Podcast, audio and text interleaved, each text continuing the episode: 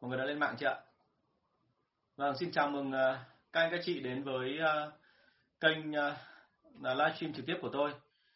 À, đây là buổi thứ 15 uh, trong chương trình của tôi về hỏi đáp và trả lời về ờ, những cái câu hỏi liên quan đến quản lý bán hàng và kỹ năng bán hàng. Bây giờ bây giờ đó là buổi thứ 15 rồi ạ. Vâng, thì rất cảm ơn các anh chị đã dành thời gian ủng hộ và tôi rất là mong nhận được thêm các câu hỏi nữa là thật là càng ngày càng thú vị và càng ngày càng ờ, gọi là sâu hơn nữa về những cái vấn đề mà chúng ta đang gặp phải trong quá trình bán hàng và quản lý bán hàng tại các công ty. Um, hiện tại thì uh, tôi vẫn đang uh, tổ chức các chương trình livestream này và tôi rất là mong rằng là chúng ta sẽ không phải uh, dừng lại chuyển sang múi giờ khác hoặc là chúng ta đang chuyển sang một cái mô hình khác bởi vì là sắp tới thì tôi cũng có khá nhiều thời gian để mà uh, phải đào tạo ở trên mạng thành ra rất là mong anh chị uh, thông cảm cho nếu như điều đấy xảy ra. Thế thì ờ, hôm nay chúng ta sang buổi số 15 và buổi số 15 này thì ờ, vẫn là trả lời các câu hỏi mà chúng ta đã liệt kê trong các cái phần trước mà tôi quên mất là đúng hơn là tôi bỏ sót mất trong chưa chưa kịp trả lời và những cái câu hỏi mà tôi mới nhận được ngày hôm nay. Thì ờ, trước khi vào cái, các câu hỏi chính thức, thì tôi xin phép trả lời các cái câu hỏi mà lần trước mà tôi có nhận được mà chưa kịp trả lời. Đấy là câu đầu tiên là làm sao để mà tiếp cận được với khách hàng dạng VIP vì không sao mà tiếp cận trực tiếp được và anh ấy hỏi luôn là như vậy cách còn như hôm trước là tôi còn nói là có một số cách đã tiếp cận theo kiểu gián tiếp thì nên làm nào? À, vâng chào anh Đức anh Đức nhận ra ngay đúng không ạ? Vâng tôi tự cắt anh Đức ạ tôi tự uh, dùng tông đơ ạ. Vâng tiết kiệm cho nhà nước hàng chục nghìn tỷ đồng. Thì uh, cái tiếp cận uh, khách hàng dạng VIP thì bao giờ cũng thế thông thường một cái điểm cản trở lớn nhất trong tất cả những cái mà bán hàng B2B mà khi mà nhân viên chúng ta đi gặp khách hàng đấy là nhân viên luôn có cái ý thức là về cái chuyện là mình là kém hơn khách hàng về cái level. Tức là mình chỉ là nhân viên thôi còn trong khi đó thì uh, khách hàng của mình thì là những cái người mà dày dặn kinh nghiệm và rất nhiều chức nhiều tước nhiều quyền nhiều tiền đúng không? Và cái môi trường mình gặp là môi trường môi trường của họ chứ không phải là môi trường của mình. Cho nên là họ rất là lo lắng. Thế thì uh, để làm sao tiếp cận được khách hàng đấy thì thông thường là nhân viên của mình là là chọn cách là là cứ đi thẳng vào và hỏi thẳng xem là có gặp được giám đốc hay không. Thì thông thường cách đó là không hiệu quả. Tại sao lại như vậy? Bởi vì uh, cái sản phẩm của anh chị nó không phải là một cái sản phẩm mà người ta bắt buộc phải có cho nên là khi bảo mà tiếp cận trực tiếp như vậy tôi nghĩ là hơi khó. Cái cách thứ hai mọi người hay chọn đấy là cách tiếp cận theo kiểu gián tiếp. Và uh, những cái người mà bán hàng B2B thì kể cả kinh nghiệm đến đâu kinh nghiệm cũng không bao giờ bỏ qua được cách này. Bởi vì đây là những cái cách mà tôi thấy là nó khá là nhẹ nhàng. Và mọi người hay hỏi tôi là gián tiếp thì khác gì với trực tiếp.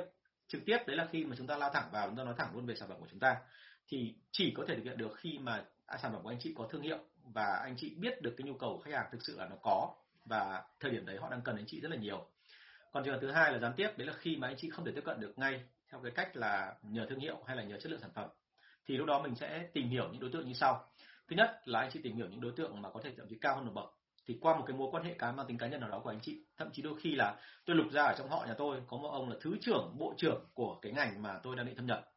À, thì lúc đó tôi sẽ liên hệ với người ta và nhờ mối quan hệ thân quen dần dần tôi giới thiệu à, ngày xưa thì chúng ta thấy là cái cái những cái người doanh nhân mà trước thời của chúng ta từ cái thời mà bao cấp và mới mở cửa thì thông thường mọi người hay chọn cách ờ, cách khác đấy là nên qua một cái các phương tiện truyền thông. Ví dụ như là chúng ta quen một nhanh nhà báo quen một cái người làm bên đài truyền hình vì là thời điểm đó nhà báo và đài truyền hình thì họ rất hay phản ánh về những vấn đề tiêu cực trong xã hội. Thành ra các doanh nghiệp thường thường họ rất sợ nhà báo và vì thế cho nên là thông thường là họ sẽ sẽ sẽ nhượng bộ khi mà họ gặp nhà báo họ không biết là đấy là vì việc gì nhưng mà họ sẽ cảm thấy ngại bởi vì khi giới thiệu ở nhà báo nhưng đó cũng là cái cách ngày xưa thôi. Còn bây giờ thì nó lại cũng không ăn thua nữa rồi. Vậy thì có cách nào? Một là như tôi nói ở trên là tìm cái người mà trình độ cao hơn hẳn ở cái mức độ mà quản lý ở trong ngành và gây ảnh hưởng được đến với cái người mà người ta tiếp cận. Cách thứ hai anh chị có thể đi từ dưới lên. Đi từ dưới lên thì thông thường là anh chị phải tiếp cận vào những cái đối tượng mà ở tầng thấp của công ty. À, đó là tất cả những cái người mà có thể là không phải giữ vai trò quá quan trọng nhưng mà có quan hệ với sếp hoặc là đi lên từ những cái cá nhân mà thậm chí đôi khi không quá quan trọng bản thân bọn tôi đã từng tìm và lục, thậm chí đến cái mức độ là phải tìm từ báo lao công trở lên để mà tạo quan hệ. Thì tất cả những cái thủ thuật đó để phăng ra được một cái chuyện, đó là cái người mà giữ vai trò trong cái chuyện là quyết định về cái đơn hàng của chúng ta họ sẽ quan hệ với ai gần gần gũi nhất ở trong công ty. Và từ đó mình tìm cách tác động. Thế thì đấy là một số cái cách mà gián tiếp bọn tôi hay làm. Ngoài ra nữa thì bọn tôi có thể chọn ra một cái cách khác, đấy là chúng tôi hay chọn ra một cái thứ gọi là một cái lĩnh vực nào đấy mà ông giám đốc mà tôi biết chắc là có quan tâm tức là tôi không có tiếp cận ông ấy từ khía cạnh công việc mà tiếp cận từ khía cạnh uh, gia đình tình cảm hoặc thậm chí là về tâm linh hoặc thậm chí là một đội nhóm nào đó mà tôi biết chắc chắn rằng là ông ta đang tham gia bởi vì ông ta có sở thích về lĩnh vực đó. Thế thì tất cả những cách đó thì nó thực ra là là tôi nghĩ là trong dân gian mọi người đang phổ biến rất là nhiều. Nhưng đôi khi chính bản thân chúng ta là những công ty chuyên nghiệp đi làm thì đôi khi mình lại bỏ qua cái này. Thì nên chăng là chúng ta quay trở lại những cách làm như vậy? Bởi vì với người Việt Nam mình ý, thì 100 cái lý hoặc một tí cái tỉnh cho nên là dù anh ấy ở vị trí nào, dù ở vị trí ra làm sao, quyền lực như thế nào, anh ấy vẫn vẫn cần có một cái lý do để chúng ta tiếp cận anh ấy một cách nó hợp lý. Và hợp lý ở đây không có nghĩa là cứ phải liên quan đến công việc. Mà đôi khi tôi đã nói rồi, liên quan đến mối quan hệ xã hội, liên quan đến tình cảm, liên quan đến tinh thần, thậm chí liên quan đến cả tâm linh, đúng không ạ? Cho nên chúng ta đừng có ngại trong cái chuyện là tiếp cận theo những cái góc kiểu như vậy. Và cái cá nhân tôi tôi có một số cái anh mà anh ấy thường xuyên tiếp cận các sếp theo cái hướng là đi vào những cái câu lạc bộ mà các sếp sinh hoạt đúng không? Thì các câu lạc bộ đấy thì anh chị biết rồi đúng không? Tôi không cần phải nói nữa. Thế thì chúng ta nên làm theo kiểu như vậy. À, câu số 1 à, bây giờ mình vào chương trình chính của buổi ngày hôm nay chúng ta bắt đầu từ câu hỏi thứ 129 đó là à, đây là câu hỏi mà tôi cũng bỏ lỡ lần trước. Là nhân viên thì nói rất là yêu công ty nhưng mà đã cố gắng hết sức rồi mà vẫn chưa đạt được doanh số. Thì à, nên làm thế nào? Thì tôi phải nói thật luôn là tôi thấy cái tỷ lệ mà nhắc đến tình yêu của chúng ta khá là nhiều. Tôi thấy cái điều đấy nó hơi ngạc nhiên uh, rất nhiều người nói chuyện với tôi và luôn luôn nói rằng là phải yêu công ty cơ phải yêu sản phẩm cơ thì mới làm được việc. Thế nhưng mà thực ra thì nó vâng anh Đức là đang muốn tiếp cận theo hướng chơi chim đúng không ạ? Vâng. Anh có thế mạnh về cái gì đấy tiếp cận cái hướng đó thôi đúng không ạ? Thế thì ở đây thì mọi người luôn luôn muốn rằng là nhân viên phải yêu công ty cái đấy là điều kiện cần. Nhưng mà đó có phải điều kiện đủ không thì không phải. Bởi vì thực ra mà nói là có những cái sản phẩm mà chúng ta không cần phải quá yêu để mà chúng ta bán được hàng và cái thứ hai nữa là nếu mà mình cứ yêu mà mình mới đi làm ấy, thì nó mệt lắm. Bởi vì lúc đấy mình đang tận dụng tình yêu của mình để kiếm tiền. Ờ. Chào bạn kiên huỳnh nhé lâu lắm mới gặp. À, thì ở đây tôi đang nói về chuyện là người ta nói rằng đã yêu công ty rồi nhưng mà đã cố gắng hết sức rồi nhưng mà không làm được thì nó có vấn đề gì? Thì tôi phải chia làm hai trường hợp. Là uh, thứ nhất là ok trường hợp yêu thật yêu thật lại chia làm hai là yêu thật và đã cố thật rồi. Thì cố thật ở đây nó có một câu chuyện là cố thật nhưng mà cố đúng cách chưa hay là chưa đúng cách đúng không? Đấy là hai trường hợp thì như vậy nếu mà cố chưa đúng cách thì hiển nhiên mình phải chỉnh lại xem là cách đấy làm sao để cho nó hiệu quả. Vâng chào bạn hạnh nguyễn. Cái trường hợp thứ hai là nếu như mà đã cố đúng cách rồi mà vẫn không đạt chỉ tiêu thì lúc đó là phải phải căn theo cái tình thực tế. Khả năng cao đấy là do cái điều kiện thị trường nó không tốt. Thì lúc đấy mình phải thừa nhận là mình có cái điểm gì đó để phải chỉnh. Nhưng còn cái thứ hai ấy là tôi mà cái cái cái trường hợp này là trường hợp thứ hai mà tôi đã nói anh chị là rất hay xảy ra đấy là thế này. À, nhân viên thông thường nhà mình họ có cái tinh rất là tinh lúc nào cũng thế là cứ khi nào họ sắp sửa là bị giả soát về cái chuyện là doanh số không tăng, thì họ sẽ lấy ra một cái lý do nào đấy để mà khiến cho chúng ta phải cảm thấy mủi lòng và đỡ trách mắng họ nhiều hơn. Đấy là họ nói về lý do là tình yêu công ty, đúng không? Rất nhiều người nói với tôi là làm cái này có phải vì tiền đâu, làm lương này đáng bao nhiêu đâu mà tôi làm là vì yêu công ty là chính, đúng không? Yêu nghề, yêu công ty, rồi là yêu thế nọ, yêu thế kia rất nhiều. Thế thì tôi phải nói thật với anh chị là quan điểm của tôi tôi không không không phụ thuộc vào tình yêu, tôi quyết định xem là người ta có thành công hay không thế nên trong câu chuyện này thì phải khuyên thật là dù gì thì gì, kể cả như ở trường hợp dưới trên, anh chị phát hiện ra được là người ta làm đúng cách hay làm sai cách. Thì cái việc đầu tiên ấy, anh chị cũng phải chấm dứt cái chuyện là nói yêu công ty đi. Rất nhiều trường hợp là tôi thấy rằng là nhân viên cứ tìm cách đẩy sang cái chuyện là tình yêu để sau đó rồi thì là biện binh cho cái chuyện là mình không làm được. Còn với tôi thì một khi mà đã biết cách làm thì kể cả yêu hay không yêu thì vẫn làm được thôi, đúng không? Thế cho nên nên chú ý vào cách đó thì hợp lý hơn. Tức là như vậy đã làm đúng cách chưa? Còn tình yêu để sang một bên đi, đúng không? Sau khi làm đúng cách rồi thì hãy nói đến tình yêu, đúng không? Tôi có hẳn một cái bài viết về cái lĩnh vực này mà tôi hay nói rằng là chúng ta nên yêu theo kiểu chuyên nghiệp đúng không ạ? Yêu theo kiểu chuyên nghiệp là sao? Tức là uh, tình yêu là nó có điều kiện đúng không? Yêu thì đầu tiên là phải làm đúng cái đã sau đó rồi thì hãy nói về tình cảm. Nhớ thành ra là anh chị lưu ý tôi cái này. Là ờ, đôi khi nhân viên nhà mình ấy là để thay cho cái chuyện là chịu áp lực thì họ quay sang họ nói là vì yêu công ty mà họ làm. Và họ cũng để nó một cái do nữa là bởi vì là em đã làm hết sức rồi đúng không? Em yêu công ty mà cho nên kiểu gì em làm hết sức và làm hết sức rồi thì anh đừng có nói em nữa đúng không? À, ở đây không có chuyện sái sale nhá anh Vinh nhá bởi vì ở đây là thực sự là đây là những cái lỗi mà tôi hay gặp và ngay cả chính bản thân tôi cũng đã từng gặp rồi. Bản thân tôi có lỗi đó. Bởi vì khi ban, ban đầu đi bán hàng tôi mắc rất nhiều lỗi và tôi nói đây để cho anh em sale sửa thôi chứ đây không có gì là xoáy cả chuyện có thật. À, câu số 130 ạ. Có nên ở gần anh em được sale quá hay không? Đây là một cái mà mọi người rất hay hỏi tôi về cái chuyện là vậy thì ở đây làm sao để mà sale thúc đẩy doanh số tăng lên? Vâng chào chị trà giang. Cảm ơn chị rất là nhiều. Dạ. thì um, mọi người rất hay chọn giữa hai một trong hai cách. Một là xa cách với cả uh, nhân viên và cách thứ hai là gần gũi nhân viên. Nhưng mà cái đáng sợ ở đây là cả hai cách thì đôi khi là đều thái quá. Tức là nó không có về đối mà chúng ta chỉ có tiếp cận theo một theo hai kiểu. Một là đã thân với họ là thân đến mức độ mà thậm chí là ngủ cùng đi chơi cùng rồi tâm sự những chuyện riêng tư bí mật nhất của chúng ta cùng với họ. Trường hợp thứ hai đấy là uh, tỏ ra lạnh lùng thì lại lạnh lùng quá tức là cứ theo cái kiểu gọi là, như kiểu đến giờ ăn là cũng phải ăn hai mâm riêng, đúng không ạ? Và xếp vào giờ ăn trước nhân viên, rồi là ờ, gọi là trong cái hành vi ứng xử chẳng hạn, đi ăn buffet thôi. Mà tôi nhìn những cái cảnh đấy tôi không thể chịu nổi. Tức là nhân viên nhân viên là cứ phải nhìn mặt sếp để đoán ý. Sếp mặt hầm hầm bước vào phòng ăn buffet buổi sáng ở khách sạn. Thế là nhân viên chạy tứ tung cả lên để mà sắp xếp bàn ghế cho sếp ngồi. Xong rồi còn quay ra hỏi sếp là sếp muốn ngồi gần cầu thang hay muốn gần, ngồi gần bể bơi hay là muốn quay ra cửa sổ hay thế nào? Xong rồi có mỗi cái chuyện là lấy bánh cuốn thôi cũng phải hỏi là sếp ăn bánh cuốn hay là với trứng hay là với giò hay là với hành khô, có lấy thêm nước mắm không, rồi là có thêm ruốc không? Thì quả thực là tôi nhìn thấy, tôi thấy nó vô cùng phản cảm. Nhưng mà ở một số doanh nghiệp thì đấy lại là cái để khiến cho các chủ doanh nghiệp là họ giữ đội sale họ có tinh thần tốt. Bởi vì họ muốn muốn là sale ấy, họ cảm thấy là mình có bị áp lực về bởi ông sếp. Ông sếp quá quyền lực, ông sếp quá lạnh lùng, thành ra là họ nể và sau đó họ phải làm theo uh, quan điểm của tôi thì nó sẽ khác một chút. Tức là uh, thông thường ấy chúng ta quản lý đội sale ở đây phải đặt trong bối cảnh chung. Đấy là đội sale của chúng ta đội sale theo kiểu người Việt Nam. Tức là đây là tình cảm mà tình Á Đông. Mà đã là người Á Đông rồi thì bao giờ cũng thế anh em luôn trong tình trạng là một trăm cái lính và một tí cái tình. Tức là bao giờ cũng phải thân cận gần gũi trước đã. Thành ra là cái thân của chúng ta có thể có có chan hòa của chúng ta có thể có. Nhưng bao giờ cũng thế bởi vì anh chị là quản lý cho nên nó phải có giới hạn. Tránh hết sức cái chuyện là chúng ta thân quá mà thành ra xuồng xã cái này thì nó giống hệt như trong bán hàng thôi. Anh chị thấy ngay là trong bán hàng ấy, thường thường là cái hai cái lỗi của sale mà mới đi làm thời gian đầu ấy, tôi thấy rất hay bị. Đấy là nhờn với khách hàng quá mà thành ra không chốt được ngân hàng. Hoặc đơn giản là quá kính sợ họ mà thành ra là không dám ho he ho he gì. Họ chỉ cuối cùng là cứ thế là ngồi chờ để bao giờ họ ra quyết định là theo hướng nào mình chịu. Thì cả hai trường hợp đấy nó đều rất là dở hơi. Và vì thế cho nên mình phải cân giữa hai bên. Tức là mình thân cận gần gũi đủ, nhưng mà mình cũng phải thỉnh thoảng tạo ra khoảng cách. Đôi khi có những cái khoảng cách nó rất đơn giản thôi ví dụ như trong, trong văn phòng của anh chị chúng ta muốn tạo khoảng cách nhân viên ấy, thì đừng có nghĩ rằng là khoảng cách là phải tỏ ra bằng thái độ bên ngoài. Vẫn có thể niềm nở hòa nhã nhưng mà mình ngồi là ngồi phòng riêng. Và mình ngồi ở vị trí riêng và quan sát được toàn bộ anh em để khiến cho anh em cảm thấy rằng là luôn bị xếp soi ví dụ thế chẳng hạn. Ờ, và thêm một cái nữa tôi cũng muốn để ý anh chị là như thế này. Là hai cái mà ân và uy tức là cứng và mềm như vậy thì nó lên nên là đan xen lại với nhau. Tại sao lại nên đan xen?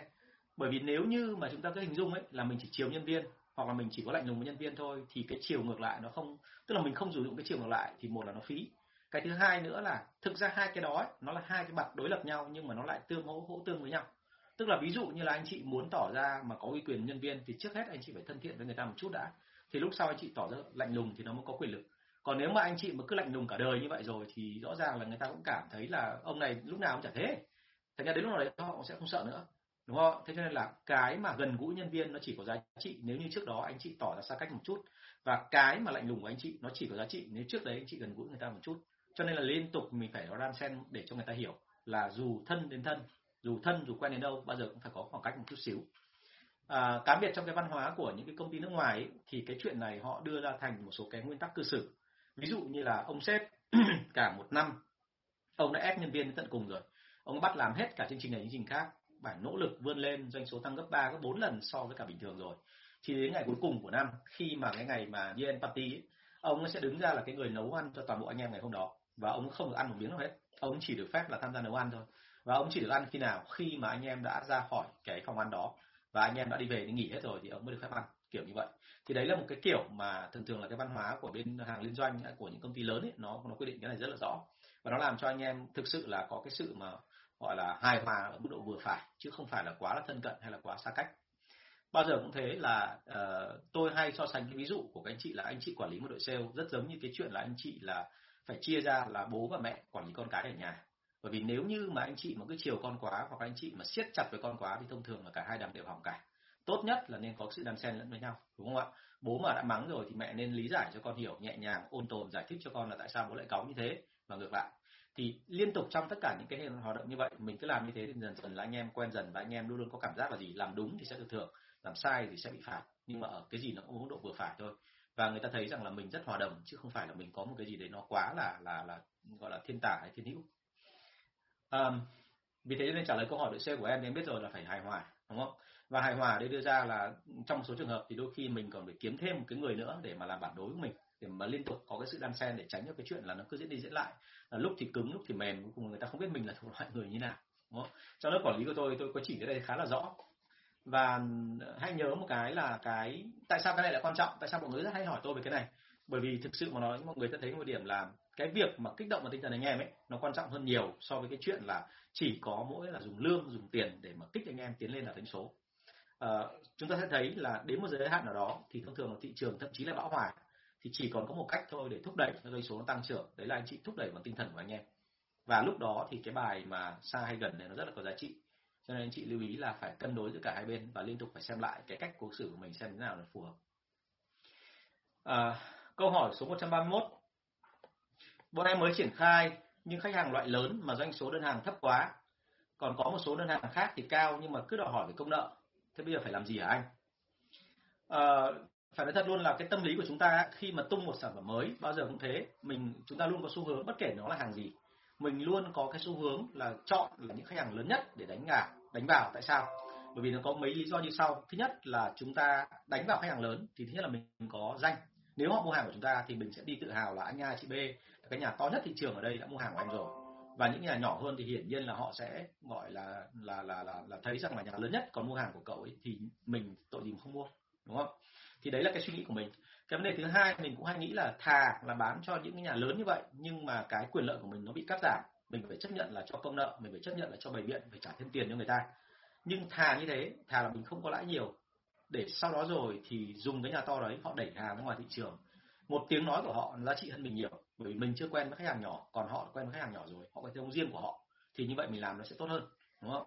Đấy là hai cái suy luận mà tôi nghĩ là về phần logic có cái phần nào đấy nó hợp lý nhưng mà trên thị trường Việt Nam mình thì nó có phải như vậy không? Thì hoàn toàn không phải. Bởi vì nó có một cái lẽ như thế này. Thường thường những nhà lớn ấy, họ hay ở tình trạng là họ biết được cái thế của họ. Họ là nhà rất là mạnh. Cho nên là họ không bao giờ muốn chấp nhận là xuống thang để mà làm việc với cả một cái sản phẩm mới. Bởi vì họ nghĩ rằng là sản phẩm mới thì bây giờ bán nó rất là khó. Mà bán được hay không ấy là phải tùy thuộc vào cái công của họ. Công của họ là phải nỗ lực, phải cố gắng làm sao mà thúc đẩy ra rồi mời khách hàng trong một số trường hợp là phải educate thị trường tức là phải dạy cho khách hàng biết là sản phẩm này nó hay như nào nó tốt như nào thì người ta mới mua đúng không? Và cái nữa là đến bao giờ mà cái sản phẩm này nó tốt lên thì lúc đấy mình bán thì nó tiện hơn. Chứ còn bây giờ mình còn bận bao nhiêu cái sản phẩm mình ngoài cái sản phẩm này ra mình có cả một đống hàng khác mà có thể là không cần phải nói câu gì cả nó vẫn chạy. Thì tại sao lại cứ phải tập trung vào cái hàng này làm gì? À thế thì vì những cái lý do như thế cho nên là những hàng lớn ấy, thông thường họ sẽ không muốn cộng tác với chúng ta. Và ở đây chỉ có thể có một cái khiến cho họ muốn cộng tác với anh chị, đấy là anh chị cho họ một cái khoản lãi mà họ không thể dung nổi. Tức là họ cảm thấy là lãi nó quá cao đi, và cái lợi ích của mình quá lớn đi, thì họ mới chấp nhận. Và đôi khi họ làm cái động tác đấy là để làm sao để mà lợi dụng cái chuyện là họ bán trong thời gian ngắn, họ được nhiều lãi, chứ không phải là họ muốn là cộng tác với chúng ta về mặt lâu dài. Thế cho nên là khi mà làm việc với nhà lớn, nó rất là vất vả, mệt mỏi đoạn này.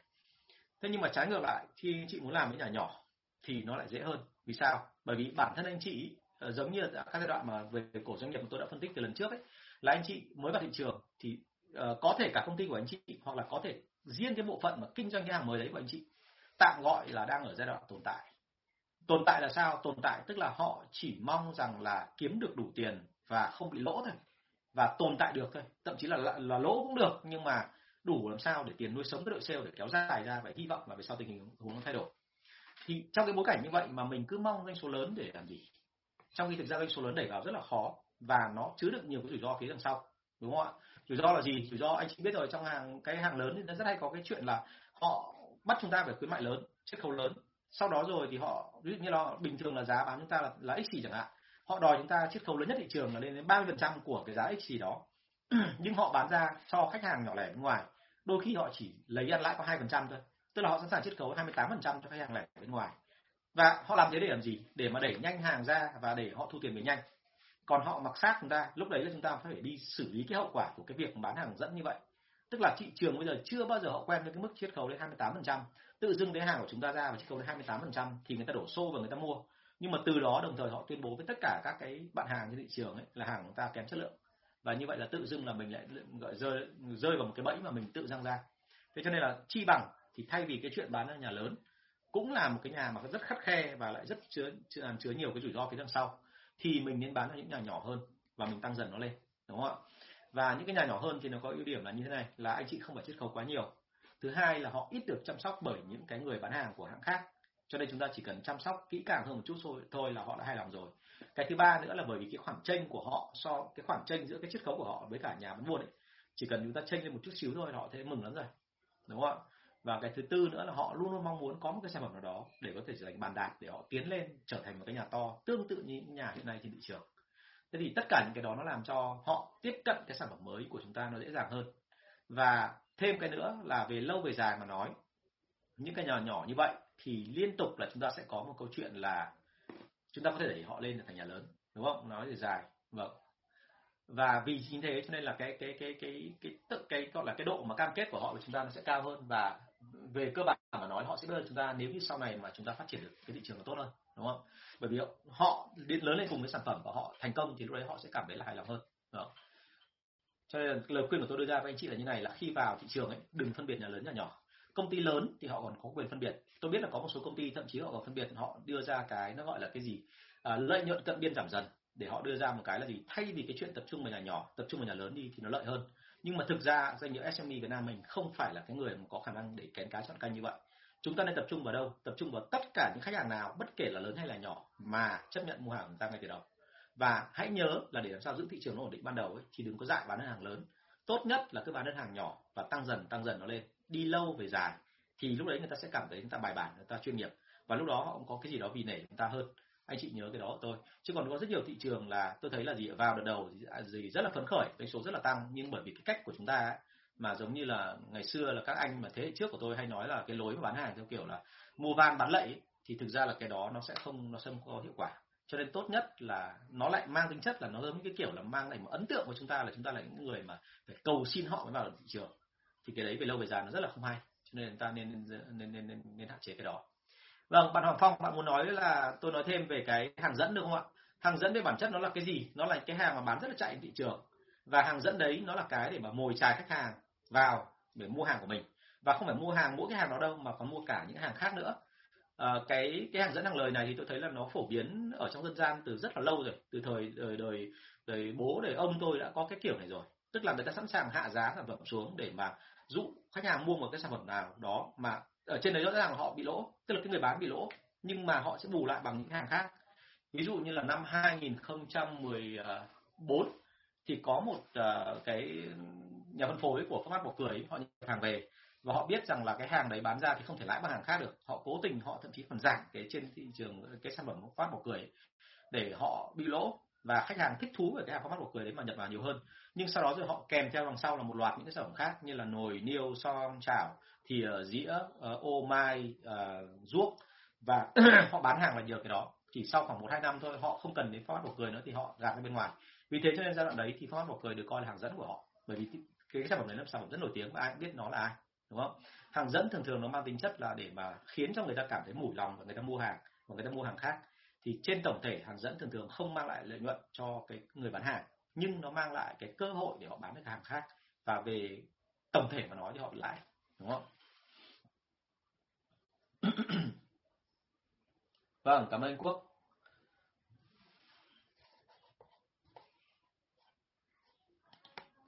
Rồi, câu số 132 bọn em đã bán hàng B2B trong mấy cái kênh triển khai bán hàng của bọn em thì ờ, đang có một số đối thủ cạnh tranh rất mạnh ở phần dự án đúng không cái phần mà cái kênh dự án ấy. Vì kênh B2B thì nhiều kênh lắm. Và ờ, vậy thì em phải làm gì bây giờ?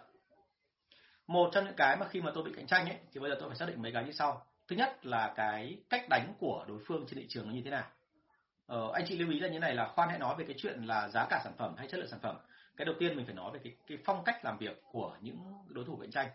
Phong cách ở đấy có thể chia thành mấy phong cách. Là ví dụ như làm theo kiểu chuyên nghiệp tức là họ làm rất bài bản cái gì cũng có kế hoạch, cái gì cũng rất là từ từ, cái gì vào thị trường mình cũng nhìn thấy rõ luôn là nó tạo ra những cái gần như kiểu gọng kìm không thể lật ngược lại tình thế được. Trường hợp thứ hai là họ làm việc theo kiểu là amateur hoặc theo kiểu là bốc đồng. Theo cái kiểu là thậm chí có nhiều công ty tôi biết là sẵn sàng chịu lỗ thành khoảng độ, họ quy định luôn là tao sẵn sàng trong 6 tháng chịu lỗ đến 10 tỷ để mà vào được thị trường này, đúng không? Ví dụ như trong ngành tóc ngày xưa của tôi, không phải chỉ mỗi B2B trong ngành tóc của tôi ngày xưa có một cái đối tượng là họ bán hàng theo kiểu là họ vào từng cửa hàng tóc và họ nói luôn là bây giờ em sẽ dựng là chị thay mới toàn bộ bên trong đi, đúng không? Tạo, thay mới toàn bộ bên trong đi và em sẽ thay toàn bộ cho chị với điều kiện là chị phải dùng cái thương hiệu của em. Và chị không được phép dùng thương hiệu khác. Thì anh chị hình dung là một cửa hàng như vậy họ đầu tư mất khoảng độ 200 triệu mà thời điểm đấy là những năm 2010 đúng không? Thế thì khi mà hai năm 2010 như vậy thì là ờ, tôi thấy là chưa có hãng nào làm được như thế cả. Và tôi, bọn tôi tính ra là họ chọn ra 50 cửa hàng ngoài miền Bắc họ làm khi mới vào thị trường ấy, thì cái thời điểm đấy là chị tính xem 200 tức là họ mất khoảng 10 tỷ luôn rồi. Vâng, đúng không? rất là mạnh. Thế nhưng mà khi mà khi mà mà mà mà, mà họ làm ở giai đoạn tiếp theo thì tự dưng là nó sẽ có một số cái nhất định là khách hàng họ từ bỏ và họ không còn giống như là cái đoạn trước nữa. Đoạn trước họ thích vì họ thử thôi chứ còn chưa chắc là họ đã muốn như vậy. Và lúc đó doanh nghiệp bắt đầu bị vấn đề. Thế thì cái câu chuyện đưa ra ở đây là như này là khi mà chúng ta nhìn vào một đối thủ cạnh tranh cách đầu tiên phải nhìn đến phong cách của họ. Cái thứ hai là anh chị phải nhìn vào cái mà người đứng đầu người đứng đầu là sao? Tức là cái người đứng đầu của cái hệ thống đấy, họ đánh theo kiểu gì? Có rất nhiều người họ đánh theo cái kiểu gọi là hung hăng, cái kiểu là gọi là khoe bay khoe bẻ ngay từ đầu và đập làm sao muốn chết ngay đối thủ. Thậm chí có nhiều người là, thậm chí bọn tôi hay gọi là dùng tiền đập chết người ấy. tức là theo cái kiểu là thi xem là thằng nào nhiều tiền hơn, đúng không? Giống như kiểu là đã khuyến mại hơn đối thủ rồi, khuyến mại đến mức độ bị lỗ rồi nhưng mà lại còn tặng thêm cái công nợ dài hạn cho cho khách hàng nữa. Ờ, ngày xưa chứ anh chị không biết có những cái trận đánh mà rất là khủng khiếp trên địa bàn. Ví dụ như là họ đánh theo kiểu là khuyến mại gấp đôi so đối thủ xong rồi cho công nợ là bình thường khuyến mại là không được công nợ nhé lần này họ cho công nợ và công nợ ban đầu chỉ một tháng thôi về sau họ kéo dài 6 tháng. Thì lúc đấy đúng thật là tôi nhìn vào tôi bảo luôn là đúng là dùng tiền để đánh rồi chứ không còn là dùng cái khác nữa. Nhưng cái đấy có hiệu quả không thì nó có. Bởi vì sau một khoảng thời gian thì họ gần như là khách hàng bởi vì là họ được chọn cho nợ cho nên giống như cái kiểu được, được họ cấp cho một cái khoản vốn để kinh doanh ấy. thế là bắt đầu là họ đầu tư tiền ra hoặc là họ ôm cái hàng ấy vào và họ cố, sống cố chết là thuyết phục tất cả những khách hàng mua hàng của họ là chuyển sang cái hàng đó. Và sau một thời gian thì dần dần là cái doanh số nó lớn dần lên và họ đủ cả thương hiệu lẫn cả lãi để mà cover toàn bộ các chi phí. Thế thì với cái đó thì thực sự mà nói là rất ít doanh nghiệp thành công, bởi vì đấy là giai đoạn sơ khởi thị trường thôi. Còn sau này là càng, sau này càng xuất hiện nhiều tay to, nhiều người nhiều tiền hơn. Mà có dùng tiền để đấu nhau thì thông thường không biết là ông nào hơn ông nào hay là đều sức đầu mẻ chán cả thế cho nên là cái nguyên tắc đầu tiên là tôi chọn là tôi nhìn vào cái đối thủ cạnh tranh ấy, thì tôi nhìn cách làm là một, nhìn cái người cầm đầu là hai để biết tính cách của người ta. Thì tại sao lại phải hai cái này? Là vì còn thêm một cái lý do nữa, là khi mà chọn được hai cái này xong, thì lúc đó anh chị biết là nếu như giả dụ mình đánh một đòn nào đó, thì đối thủ sẽ trả lời lại bằng cái như thế nào. Thế thì đấy là một cái cách. Đấy là nếu như mà em đang bị cạnh tranh ở kênh dự án mà em muốn, gọi là, độc lực đối chọn người ta ở kênh dự án, thì em phải chọn cái cách làm sao cho nó phù hợp.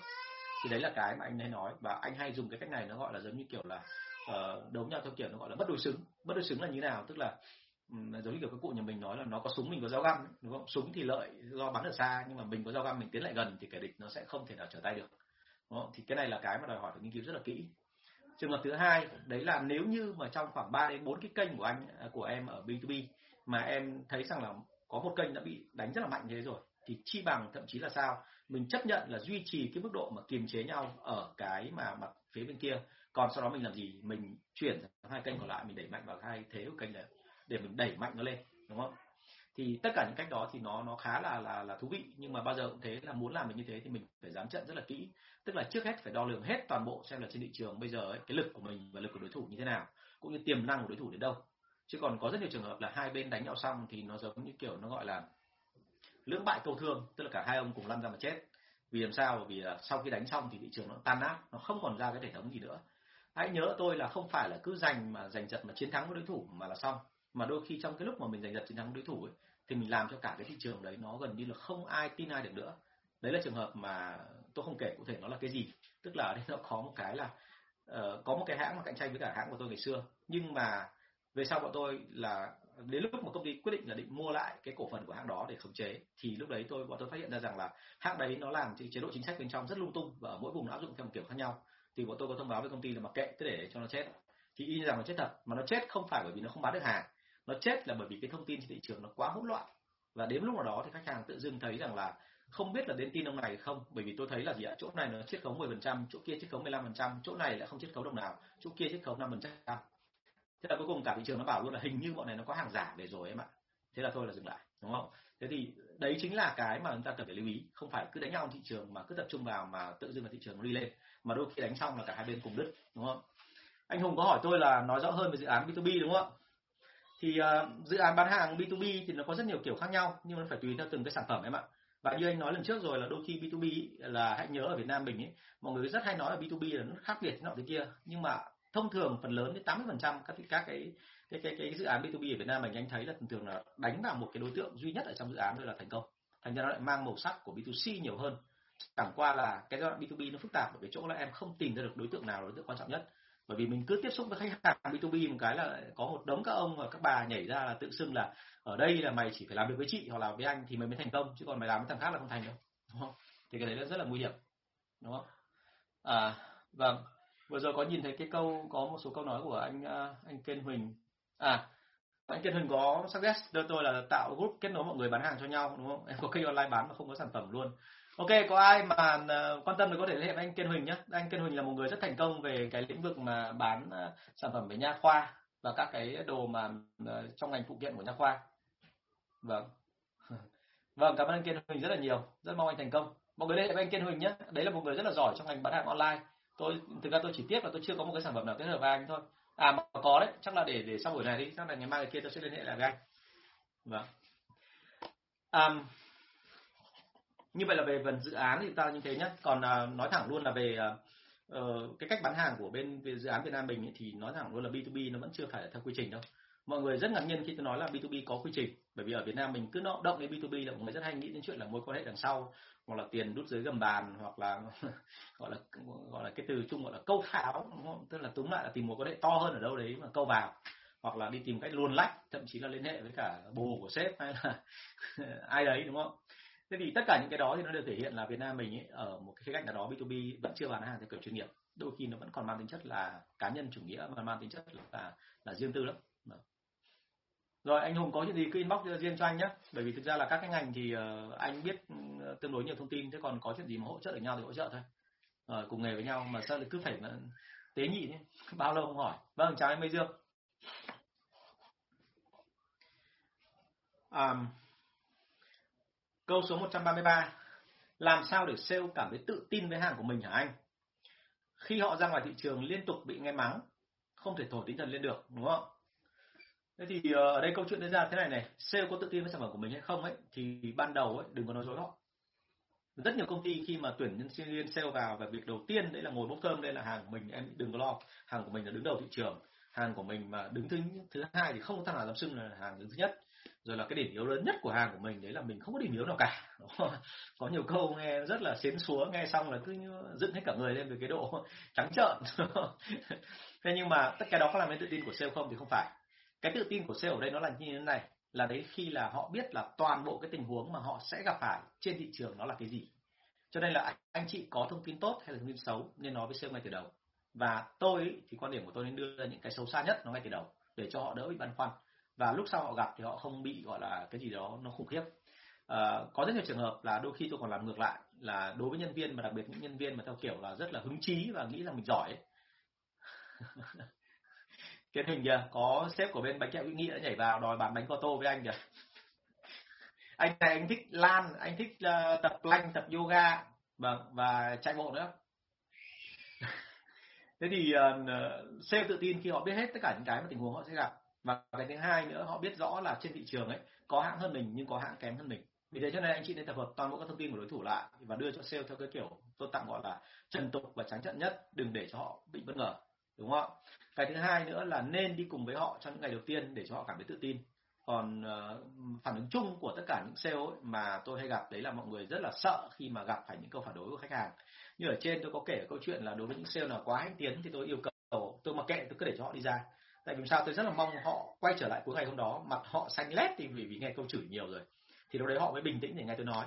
Thế còn với những anh nào mà vốn là khiêm tốn ngay từ đầu ấy thì tôi sẽ nói ngay từ đầu tất cả những cái phần gì mà anh ấy cần phải gặp trên trên thị trường tránh cái trường hợp là anh quá sốc mà sau đó rồi cuối cùng là quay sang là hận thù nghề nghiệp và hận thù cả công ty luôn vì cảm thấy là nó quá là là là không hỗ trợ anh ấy trong quá trình làm việc. Thế thì đấy là cái cách để làm cho sale tự tin và sale thường thường tự tin khi nào? Khi họ bắt đầu phát phát hiện ra rằng là họ có khả năng bán hàng.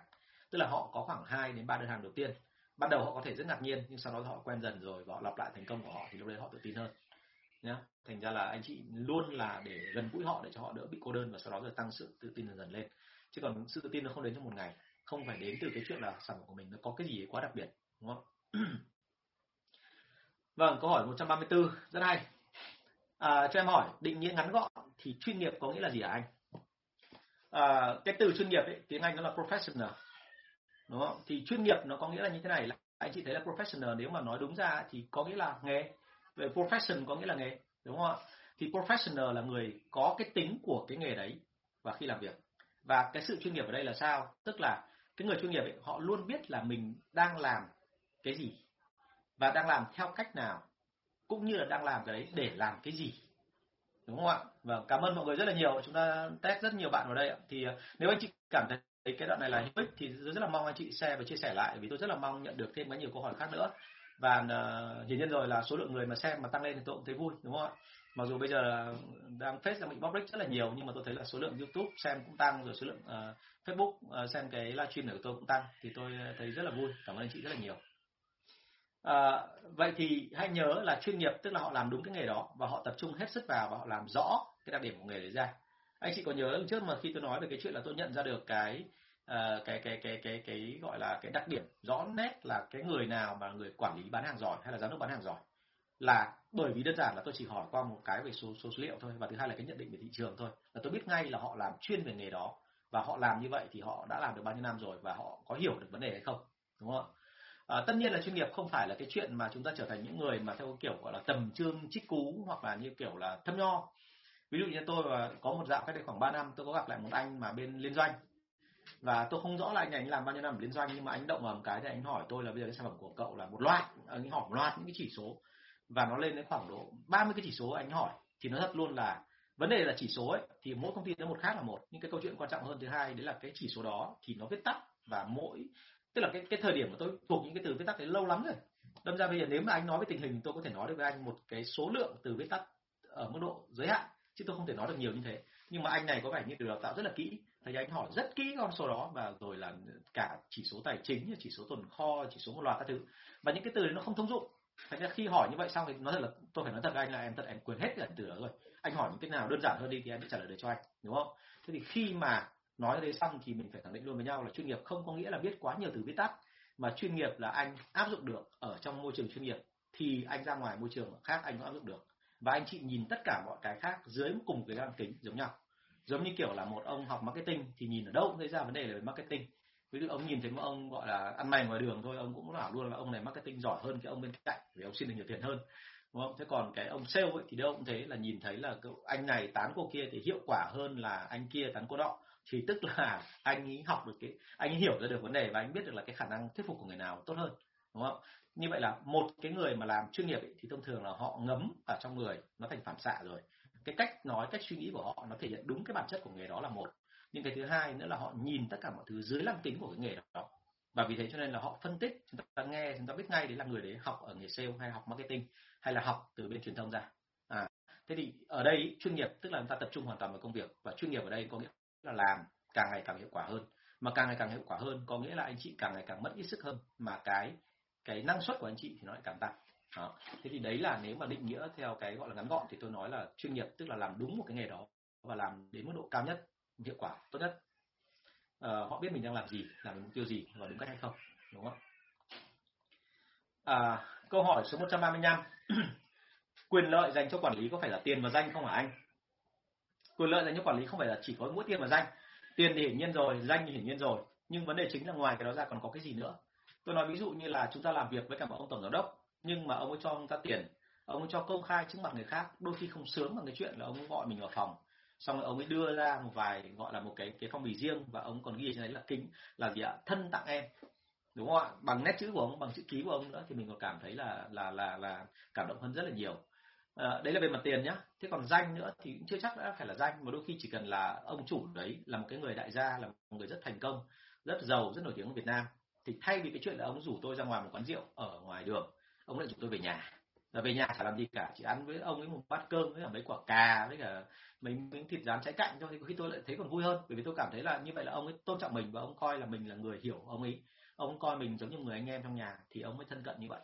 Thế cho nên là hãy nhớ tôi là khi anh chị ở vị trí cao anh chị tạo được cái quyền và cái tức là quyền lợi dành cho người khác ấy, thì đừng có bao giờ nghĩ rằng là chỉ có mỗi tiền và danh bởi vì nếu mà như thế thì chắc là các ông chủ sẽ suốt ngày chỉ có đua nhau là như vậy là tiền của cậu là đưa cho thằng kia bao nhiêu, tôi sẽ đưa cho thằng này bấy nhiêu để mà nó về với tôi nhiều hơn, đúng không? Cách cách thu hút đấy thì nó hiệu quả, đúng không? Cách thu hút hay nhất đấy là mình dùng tất cả những cái thứ mà có thể tác động được theo cái thang nhu cầu của Maslow ấy. Anh chị nhìn kỹ cái thang đó anh chị sẽ thấy. Thì như vậy là đôi khi có một số cái trường hợp nghe rất là ngạc nhiên. Đấy là quyền lợi của một cái ông quản lý, đó là được làm việc với những người mà mình hâm mộ à thì đấy là một cái trường hợp mà anh chị xem ở trong cái chương trình The Apprentice của ông Donald Trump chẳng hạn. Trước khi ông lên làm tổng thống, anh chị sẽ thấy là có những cái anh giám đốc mà anh ấy tham gia chương trình đó không phải với tư cách là anh không có việc gì để làm. Vốn dĩ anh đã có một doanh nghiệp rồi và doanh nghiệp đấy của anh ấy mỗi năm đã mang lại cho anh khoảng độ từ 3 đến 6 triệu đô la rồi. Đúng không ạ? Bây giờ anh xin vào để làm việc cho ông Trump. Ông ông, anh anh ấy thi vào cùng một nhóm khoảng độ 18 người và trải qua đâu hình như là 9 tuần để mà sau cùng lọc ra chỉ có một người thôi. Nhưng mà cái vị trí mà anh thi, anh để mà giành giật được cái vị trí đó thì có nhiều tiền không thì không.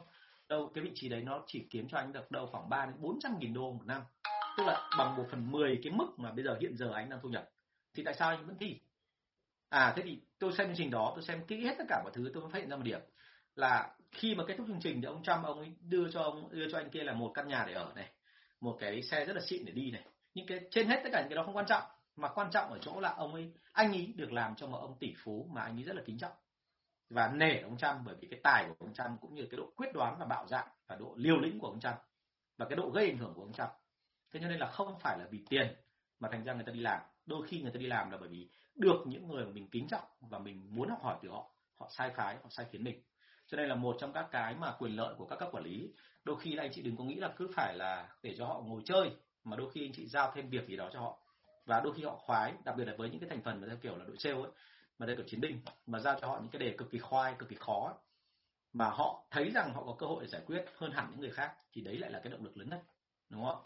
Thế cho nên là đừng có bao giờ nghĩ là chỉ có tiền và với danh tiền và danh thì hiển nhiên rồi nhưng mà còn rất nhiều cái khác nữa. Đó là còn chưa kể như trường hợp tôi trước tôi đã kể với anh chị rồi người ta đi với nhau đôi khi là bởi vì đơn giản là người ta cảm thấy rằng đây là một cái người mà có cái gì đó mình cần phải học hỏi không phải chỉ mỗi về kiến thức mà đôi khi lại còn có cả những cái về kỹ năng hoặc là những cái về liên quan câu chuyện là cái lối sống chẳng hạn, đúng không? Rất nhiều các chủ doanh nghiệp bây giờ biết điều đó, cho nên rất nhiều người là đi theo cái hướng là tu đạo. Tu đạo vì sao? Bởi vì là họ sẽ nói về nhân viên của họ là họ có một cái tâm thức, họ có một đời sống tâm linh phong phú. Và thế là cuối cùng là anh nhân viên đi theo, và anh nhân viên đi theo thì không phải có nghĩa là chỉ có mỗi là đi theo về tính chất là sếp là người giỏi, mà đi theo còn bởi vì làm sao? Bởi vì đây là một cái người mà thực sự là giỏi đạo, mà mình đi theo để mình học hỏi, để mình biết thêm, mình lớn lên ở trong đạo tức là trở thành đạo hữu của nhau ấy, chứ không phải chỉ có mỗi là về cái chuyện kiến thức đúng không? Vâng cảm ơn bạn Nguyễn Phương rất là nhiều. À, thực sự mà nói là câu chuyện của tôi thì cũng không có gì ngoài kinh nghiệm cả bởi vì là uh, tôi là cái người mà thích thực tế chứ tôi không thích lý thuyết. Nhưng cái câu chuyện thứ hai đấy là cái kinh nghiệm của tôi tôi nghĩ là sẽ giúp được cho mọi người nhiều bởi vì tôi trải qua cả môi trường về chuyên nghiệp và môi trường tự phát rồi. Bản thân tôi tự làm nhưng mà tôi được đào tạo trong môi trường chuyên nghiệp cho nên tôi học được cả hai ở, ở cả hai phía. Và tôi thấy là là là ở Việt Nam mình bây giờ nên kết hợp cả hai kiến thức đấy nó thành ra một tổng thể chứ không nên là dùng riêng một bên nào. Dùng riêng một bên nào thường thường là khả năng thành công không cao đâu. Nhưng nếu mà dùng kết hợp cả hai có cái sự chuyên nghiệp có cái sự chắc chắn của quy trình của bên chuyên nghiệp ấy, và kết hợp với sự linh hoạt của bên tự phát thì thường thường nó sẽ thành công. À, vâng câu hỏi số 136 thú vị hơn. Đó là có nên tuyển một giám đốc từ bên chuyên nghiệp về để trả lương gấp đôi để họ làm cho mình không ạ? Giám sát họ như thế nào? Ngay cái câu giám sát họ như thế nào tôi đã hiểu rồi. bởi vì thông thường mọi người rất là lo lắng với cả các anh giám đốc bán hàng theo kiểu chuyên nghiệp đó. Khi mà anh chị tuyển một người quá giỏi về thì cái mà anh chị luôn lo lắng là không biết là tuyển tuyển về thì giám sát ông đấy như thế nào. Bởi vì ông ấy có quy trình riêng của ông ấy mà mình thì không dám hỏi. Hoặc là mình mình sợ là mình hỏi ra thì họ biết là mình dốt và cái thứ hai nữa là lúc đấy họ lại đề phòng mình, lại sợ là mình ăn cắp mất bài của họ. Tôi nói luôn là cái người mà đã là dạng chuyên nghiệp rồi giống như câu hỏi trên ấy, định nghĩa thế nào là chuyên nghiệp ấy, cái người đã là chuyên nghiệp rồi họ không sợ anh chị ăn cắp kiến thức. Tại sao lại như thế? Bởi vì thực ra cái giỏi của người chuyên nghiệp nó không nằm ở cái chuyện kiến thức là giới hạn là a, b, c, x, y, z. Mà nó giỏi ở chỗ là họ có cái phản ứng rất là bài bản với từng vấn đề. Và cái phản ứng đấy là họ phải rèn luyện qua hàng chục năm thì họ mới có được cái đó. Và vì thế cho nên là anh chị không bao giờ học được cái phản ứng đấy nếu như anh chị chỉ nghĩ rằng là lôi kiến thức của người trong đầu người ta ra. Kiến thức trong đầu người ta có thể chỉ có khoảng độ một, gọi là, quyển sách đi cái cho là 100 trang hay một nghìn trang đi. Nhưng mà cái cách phản ứng kia nó mới là cái linh hoạt ở phía đằng sau và cái linh hoạt đấy nó mới là cả đời dùng không hết. Chứ đừng có nghĩ rằng là nó là cái kiến thức. Tại vì nếu nó là kiến thức thì tốt nhất là anh chị nên nên tìm vào những cái doanh nghiệp mà đào tạo bọn tôi ra thì lấy cái kiến thức ở đấy ra mà học thì nó nhanh nhất, đúng không nhưng mà có phải học xong cái đấy mà thành công không? Thì tôi chắc chắn anh chị là không phải. Nó mới chỉ thành công được khoảng 20 đến 30 phần trăm thôi. Cái quan trọng nhất ở đây vẫn là cái phản ứng linh hoạt với cả vấn đề, với cả tình huống. Thế thì ờ, ở đây thì ờ, trả lời câu hỏi của bạn như thế này. Là có nên tuyển một giám đốc từ bên chuyên nghiệp về để trả lương gấp đôi không? Cái hàm ý ở đây là phần lớn mọi người tuyển giám đốc chuyên nghiệp về để hy vọng rằng là họ sẽ dựng lên một cái đế chế giống như ở cái nơi cũ họ đã từng làm. Và họ dựng cái đó xong thì tự dưng lúc đấy là mình là không phải làm gì cả mà mình, gọi là gì ạ, tuyển trâu mà được cả nghé đấy. Tức là gọi trâu về, gọi mua một con trâu nái nhưng mà hóa ra nó lại có chửa, thế là sau đấy nó mới đẻ ra con con con nghé con ấy thì lúc đó mình hy vọng rằng là mình làm được một lần thôi nhưng mà đơn giản mà mọi thứ nó đều ổn thỏa cả. Thì ở đời nó chẳng có cái gì dễ dàng như thế cả đâu à, tôi biết là có một cái anh mà đại gia ở Việt Nam mình chuyên làm cái chuyện này. Anh ấy lôi tất cả những cái giám đốc doanh nghiệp mà ở các công ty khác mà ở từ dạng giám đốc cấp trung ấy là từ thậm chí Viettel thậm chí là từ những công ty mà loại lớn của nước ngoài về. Anh ấy trả lương gấp 4 gấp 5 lần. Thì tất cả mọi người đều phấn khởi và về làm. Nhưng mà chỉ sau một thời gian ngắn thôi thì anh ấy nắm được cách làm của họ rồi thì bắt đầu anh thay thế bằng một loạt những quản lý cấp trung ở dưới. Và ờ, nhiều người nhìn tốc độ tăng trưởng của tập đoàn thì nói rằng là mọi chuyện thế là quá ổn nhưng mà tôi đã từng tiếp xúc với cả những anh giám đốc mà đã về làm cho anh ấy rồi. Cả anh, cả chị, thì tôi thấy một điểm là họ đều nói rằng là cái cách của ông ấy đi là nó sẽ không bền. Tại sao? Bởi vì là ông ấy cứ nghĩ rằng là vớ được cái cách làm của một cái tình huống như vậy là nó sẽ ok. Nhưng mà về bản chất là họ, tức là nó cứ gọi là gì ạ? Họ chỉ ăn cắt được một cái phần đấy thôi. Sau đó họ lắp cho tất cả những người còn lại vào làm thì cũng, ba xí ba tú thì không được một trăm phần trăm thì được bảy mươi phần trăm cũng được, không sao. Thì thực ra nhìn bên ngoài thì không có gì đâu, nhưng bên trong là cái quy trình, vốn dĩ nó đã đổ gãy thì bên trong rồi. Và càng lâu thì cái đấy nó càng lộ rõ ra. Và cái độ vênh nó càng lớn giữa các cái bên mà gọi là làm việc mà học được chỉ có một mẫu đấy thế cho nên là cuối cùng là chúng ta thấy ngay là đến về lâu về dài nó có thành công không thì nó không đúng không? Và đến bây giờ thì anh ấy đang phải trả giá. Và bản thân tôi tôi thấy rằng là cái doanh nghiệp của anh ấy bây giờ đang phải bán đi rất là nhiều. Thì cái đấy là một cái điều rất là phí của Việt Nam. Bởi vì tôi cũng thấy là đấy là một doanh nghiệp lớn ở Việt Nam. À, một cái nữa rất là rủi ro trong cái chuyện là mời cả một cái doanh mời cả một cái ông giám đốc đấy về. Bởi vì là uh, cái ông đấy thì ông luôn luôn là gì? Ở công ty cũ. Ông bị siết rất là nhanh. Ông bị siết rất là mạnh. Và ông ý có một hệ thống ở trên dập xuống và quản lý ông rất là chặt. Ông không chạy ra ngoài được. Giống như cái cái vòng kim cô ấy, chụp lên đầu con uh, con con uh, gọi là uh, tôn không không ấy đúng không? Thế nhưng mà sang công ty mới thì ông giám đốc ông cứ thả ra ông muốn làm gì thì làm thành ra là ông bên này, ông mới biết cái điều đó và ông ấy làm theo kiểu là cầm chừng thôi, ông không thể hiện hết. Ông chỉ làm một phần trong tất cả cái điều ông biết thôi. Điều thứ nhất. Điều thứ hai, kể cả ông có biết ông có làm chăng nữa, thì ông ấy luôn trong tình trạng là ông ấy khoanh vùng lại để mà cho sếp không thể biết được là cách làm bên trong thực tế ông làm như thế nào. Và vì sếp không biết làm bên trong như thế nào, nên sếp không biết cách thế nào để thúc. Và cuối cùng nó thành ra một cái mô hình bọn tôi gọi là mô hình công ty trong công ty.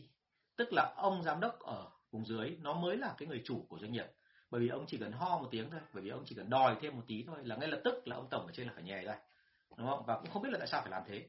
Thế thì ban đầu có thể là doanh số vẫn tăng ban đầu vẫn có thể có lợi nhuận nhưng sau một thời gian thì bắt đầu là doanh số đi xuống. Và lúc đấy là nói thật luôn là cái ông giám đốc kia ông cũng không có ý định ở lại lâu đâu.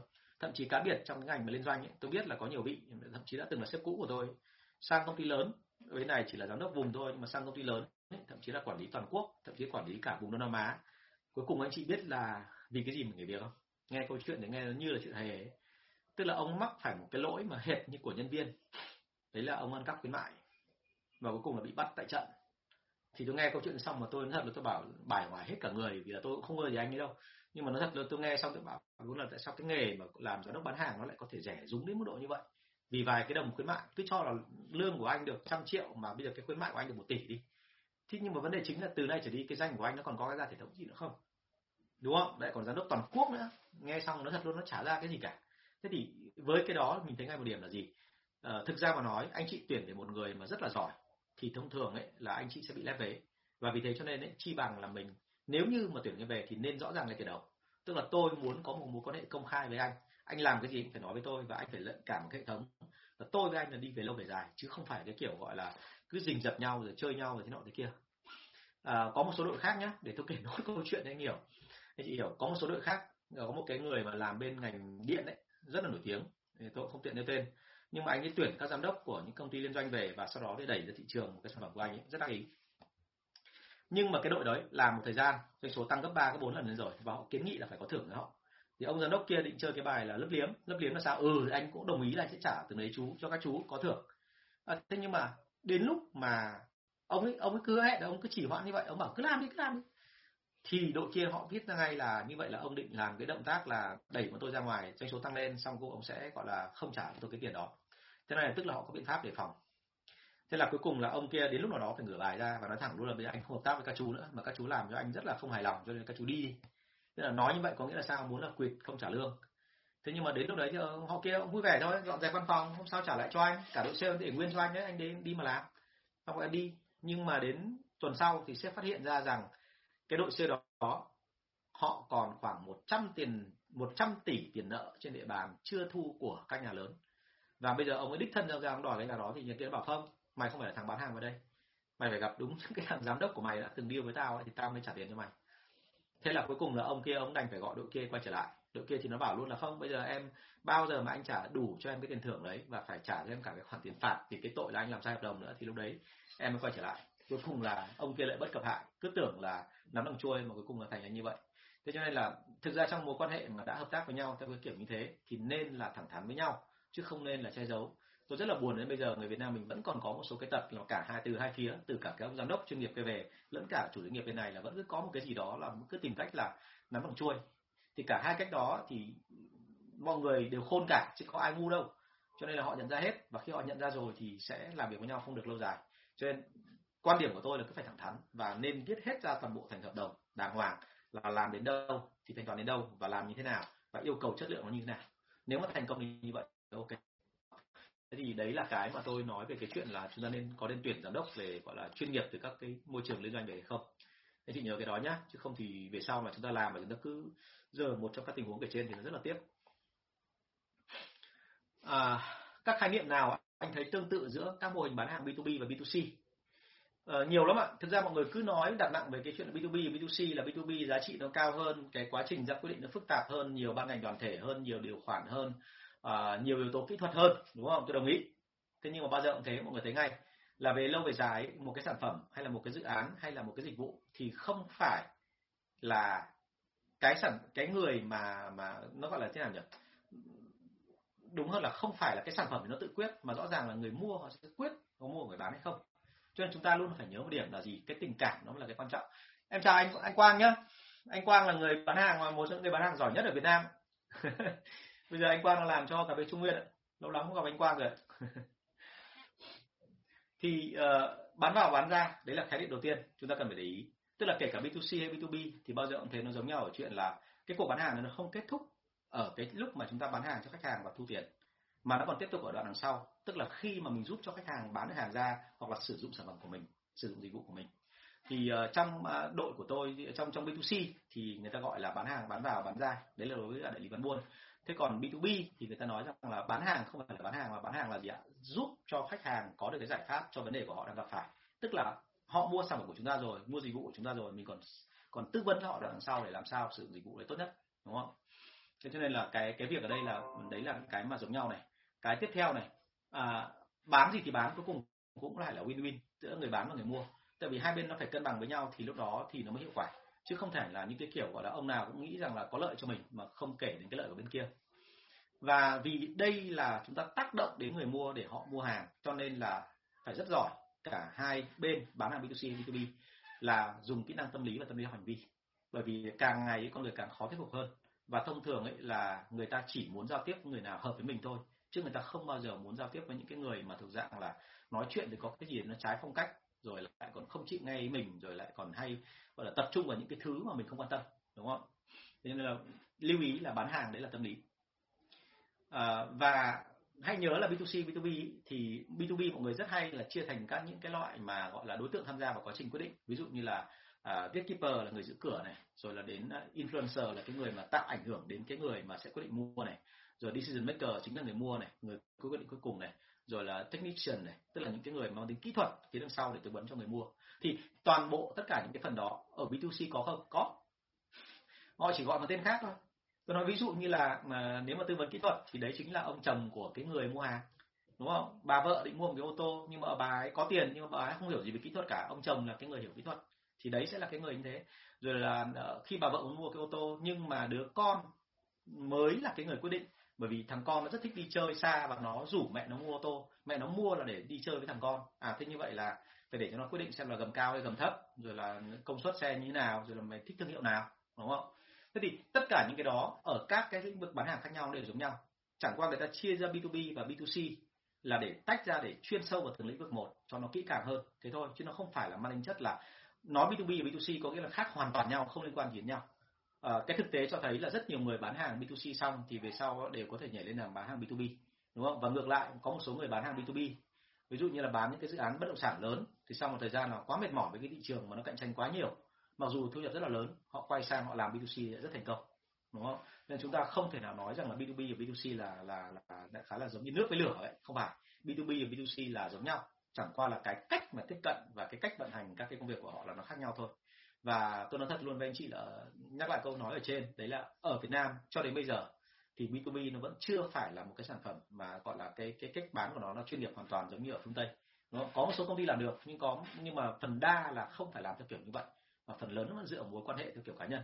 Thế cho nên chúng ta đừng có mắc cái tật là phân biệt B2B B2C nhiều quá để rồi cuối cùng là kết thúc lại cái chỗ là gì ạ? Cuối cùng là không học của ai cả đúng không? Cuối cùng thấy là bởi vì mày là B2C tao không học của mày hay là bởi vì là tao làm B2C mà mày bán B2B tao không học của mày.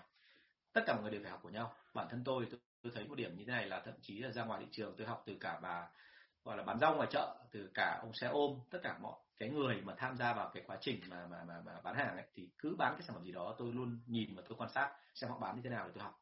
Và tôi thấy rằng là đôi khi học từ nhân nhân gian từ gọi là dân gian từ những người mà buôn thu bán mẹt lại còn được hiệu quả hơn hẳn so với cả những người mà ở môi trường chuyên nghiệp. Tôi có viết hẳn một bài này à, lý giải cho cái chuyện là tại sao mà những người buôn thu bán mẹt người ta lại bán hàng giỏi hơn hẳn so với cả những người bán hàng mà ở được đào tạo từ công ty chuyên nghiệp đúng không? Vâng câu hỏi số 138 em cứ gặp khách hàng là họ không thân thiết. Bảo bạn bảo với em là bao giờ gặp quản lý thì mới nói chuyện. Có người thì vẫn tiếp nhưng em biết là họ chả coi lời của em ra cái gì cả à thì đây là một cái lỗi mà hay gặp của chúng ta khi đi bán hàng. À, lưu ý này đối với cả người mua hàng tại Việt Nam mình thì rất nhiều trường hợp nhưng mà trong đấy nó có một cái câu chuyện vô cùng hài hước đúng không?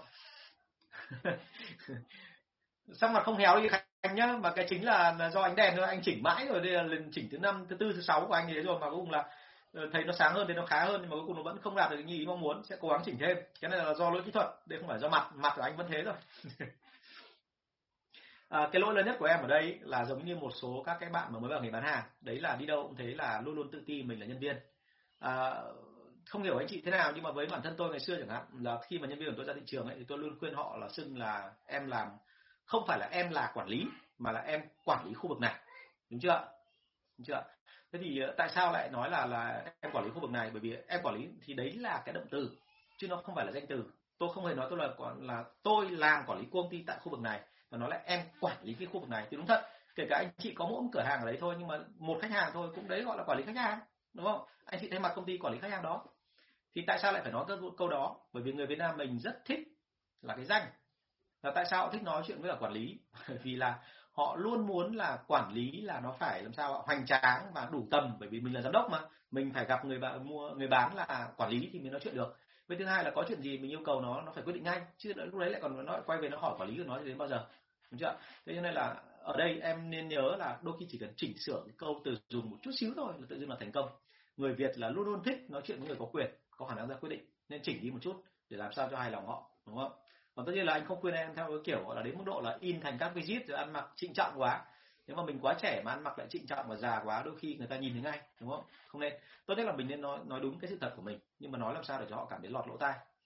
À, và thêm một cái nữa đấy là trong mọi trường hợp thì khi tiếp xúc với họ thì đừng có có tỏ ra là quá là là chiều ý nhá. Đối với khách hàng của chúng ta ấy, mình mà chiều ý quá thì ngay lập tức là họ hiểu ngay là mình quá cần họ. Và lúc đó họ sẽ nghĩ ngay đến chuyện là sản phẩm của mình không tốt hoặc sản phẩm của mình bây giờ mới vào mà đang đang cần một cái sự hỗ trợ. Và vì thế nên họ sẽ luôn trong tình trạng là ép mình tốt nhất là nên có một cái sự cứng cỏi và tự tin. Phần lớn là những người bán hàng giỏi, anh thấy là người ta rất tự tin và giản dị. Chứ người ta không có cái gì là phải e ngại hay là phải xuống xe vọng cổ ngay từ đầu, đúng không? Cá biệt có nhiều người đưa ra một cái cái cái thuyết là như kiểu là tôi là người bán hàng giỏi vì tôi chiều khách hàng trên mọi ý. Tức là cứ khách hàng nói câu gì ra là mình cũng chiều, thậm chí là chiều theo cái kiểu là người ta quay sang nói xấu công ty mình là mình cũng chiều nốt, đúng không? Vâng công ty của em dở ơi lắm chị ạ. Vâng giám đốc mà mất dạy nhất. Vâng đúng rồi, ai cũng thế đấy chị ạ. Thì cái đấy nó thật với anh chị là bản thân tôi cũng mắc phải đúng không chứ không phải. À, tôi mắc phải hồi đầu khi mà tôi mới đi bán hàng. Thế thì uh, những cái lỗi như vậy mà mà chỉ cần làm một lần thôi từ đấy trở đi khách hàng có gặp mình nữa không thì không đúng không ạ? Vâng em tiến chậm chứ không phải chậm tiến. Khái niệm thanh niên chậm tiến đấy đúng không ạ? Lưu manh không phải mà là, là thanh niên chậm tiến.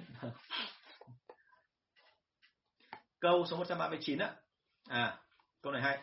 Sếp em bán hàng giỏi cực. Anh ấy là người mà nếu mà đi bán hàng thì luôn đạt chỉ tiêu cao nhất đơn hàng rất là lớn. Nhưng mà không hiểu sao dạy bọn em thì một là em thấy khó hiểu hai là em không làm theo được là sao hả anh? Thì uh, câu chuyện đưa ra thế này là đúng thật là có rất nhiều à, sếp bán hàng rất là giỏi nhưng mà họ giỏi là về kỹ năng cá nhân của họ thôi. Còn thực ra ấy, họ không giỏi trong cái chuyện đi huấn luyện lại người khác bởi vì kỹ thuật mà bán hàng và kỹ thuật đào tạo huấn luyện người khác rất khác nhau. Anh chị nhớ cho cái đó nhé bởi vì kỹ thuật huấn luyện nó là một cái mảng riêng có nhiều người là sao, tức là rất giỏi bán hàng, nhưng họ phản ứng cực kỳ giỏi theo cái kiểu cảm tính của họ. Họ biết cách là lúc nào thì thậm chí là nói bậy với cả khách hàng, họ biết lúc nào kể chuyện tiểu lâm, họ biết lúc nào làm cho khách hàng cảm thấy nghiêm trọng. Thế nhưng mà khi mà dạy lại cho nhân viên ấy, thì họ không nhớ, bởi vì đơn giản là họ chỉ cảm thấy đến lúc đấy là cần phải làm thế thôi. Nhưng mà khi bảo với cả nhân viên ấy, thì một là trình độ nhân viên không bằng, cái thứ hai nữa là họ không biết cách nói làm sao cho nó hiệu quả. Thế nên là kỹ năng huấn luyện để mà lên làm quản lý nó rất khác và đó, điều đó lý giải cho cái chuyện là tại sao mà rất nhiều người là từ nhân viên giỏi nhưng mà lên làm quản lý lại thất bại, đúng không? Chúng ta chẳng nói đâu xa cả, giống như là ông Alex Ferguson thế thôi. Lúc mà đi đá bóng của ông, hồi mà ông còn là là vận động viên ấy, thì ông không phải là quá giỏi.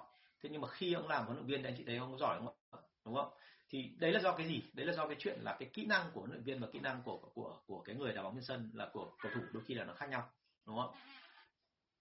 Vâng chào bạn Minh Vũ. Cái này là anh thường xuyên up ở trên Facebook và YouTube nhé thì có thể xem lại được có chuyện gì nữa thì uh, hỏi anh nhé học xong rồi thì nhớ liên tục đặt câu hỏi nhé chứ còn không nên là là là gọi là chữ thầy giả thầy nhá. Học xong rồi cuối cùng là không áp dụng gì cả xong cuối cùng không biết gì để hỏi thì nó phí lắm em ạ. Liên tục có câu hỏi anh nhá.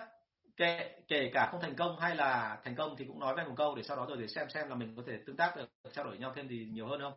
Anh thì cũng chỉ là dạy nghề thôi chứ không phải là một cái gì nó quá cao siêu cả cho nên anh rất thích nghe những câu chuyện có thật.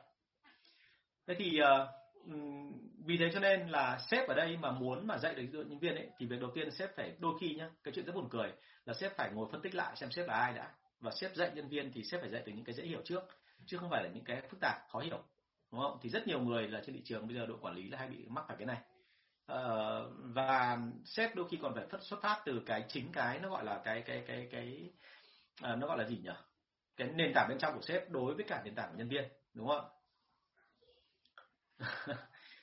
vâng chào bạn Hoan. À, đọc sách thì không gọi là học trò được cái đấy chỉ là độc giả thôi đúng không ạ? Nhưng mà trong mọi trường hợp thì cứ đặt câu hỏi đi anh thoải mái mà không vấn đề gì đâu. Có thời gian anh sẽ trả lời ngay bởi vì những câu hỏi đấy nó làm cho anh hiểu ra được thêm vấn đề. Thành ra đừng có ngại nhá cứ cứ đặt câu hỏi đi. À, ví dụ tôi đang quay trở lại là ví dụ như một vị sếp xuất thân từ một cái người mà ông ta đi lên làm sếp bởi vì ông ta bị thúc thúc đẩy bởi vì là cái cái cái cái cái lòng tham tiền hay là bởi vì cái khó khăn của ông ta chất chồng. Cái cuộc sống của ông ta nó quá khổ cho nên ông ta phải đi làm để mà kiếm tiền nuôi gia đình. Và vì thế ông nên là, ông ta nên làm sếp. Thế còn nhân viên của ông ta bây giờ thì là những cái người mà học giỏi, tài năng, nhưng mà lại không có nhu cầu kiếm tiền nhiều lắm, bởi vì là ở nhà ông bà già vẫn ổn. Mình lại chưa có gia đình, đúng không? Mình đang ham là đi tìm hiểu, đi học là chính. Thế thì rõ ràng là lúc đó ông, họ không thể cố gắng mà ông sếp với được, đúng không? Nói gì thì nói, họ không thể nào có những cái nỗ lực mà theo cái kiểu chày mặt ra ngoài đường và chiến đấu mọi giá như ông sếp được. Phải dạy cho họ từ từ và đôi khi phải thấy cho họ cái hay, cái đẹp ở trong nghề bán hàng thì họ mới có thể học được thế cho nên là cái cái cái cái cái cách tiếp cận của người làm huấn luyện viên phải tiếp cận từ phía của người được dạy, chứ không phải tiếp cận từ phía của anh ta, đúng không? Thế thì ờ, đấy là cái mà tôi thấy rằng là trong tại sao sếp lý giải được cái chuyện tại sao sếp của em có thể là người bán hàng rất là giỏi, nhưng mà chưa chắc đã là người huấn luyện giỏi, đúng không? Thì từ từ này chúng ta nên nói với sếp và chúng ta để xem xem là mà cũng không chả nói được với sếp đâu, cái này sếp phải tự nhận ra, đúng không? Vâng cảm ơn anh chị rất là nhiều. Bây giờ thời gian nó cũng hết rồi thì ờ, một lần nữa rất là cảm ơn anh chị. Nếu anh chị cảm thấy rằng là cái phần mà Q&A của tôi nó uh, có ích cho anh chị thì rất là mong anh chị chia sẻ thêm để mà cho có nhiều người hơn nữa để tham gia cùng chỉnh chúng ta cho nó vui đúng không? Và uh, trong tương lai thì như tôi đã nói rồi là tôi rất là mong là được gặp anh chị cho các lớp đào tạo huấn luyện của tôi và tất cả những cái thông tin mà liên quan đến lớp học hay là liên quan đến những cái phần đặt câu hỏi ở đây thì mời anh chị liên hệ với cả bạn uh, thư ký của tôi là bạn Thắm. Số điện thoại là 077 576 2194 077 576 2194 vâng cảm ơn anh chị. Chào và hẹn gặp lại ạ. Dạ.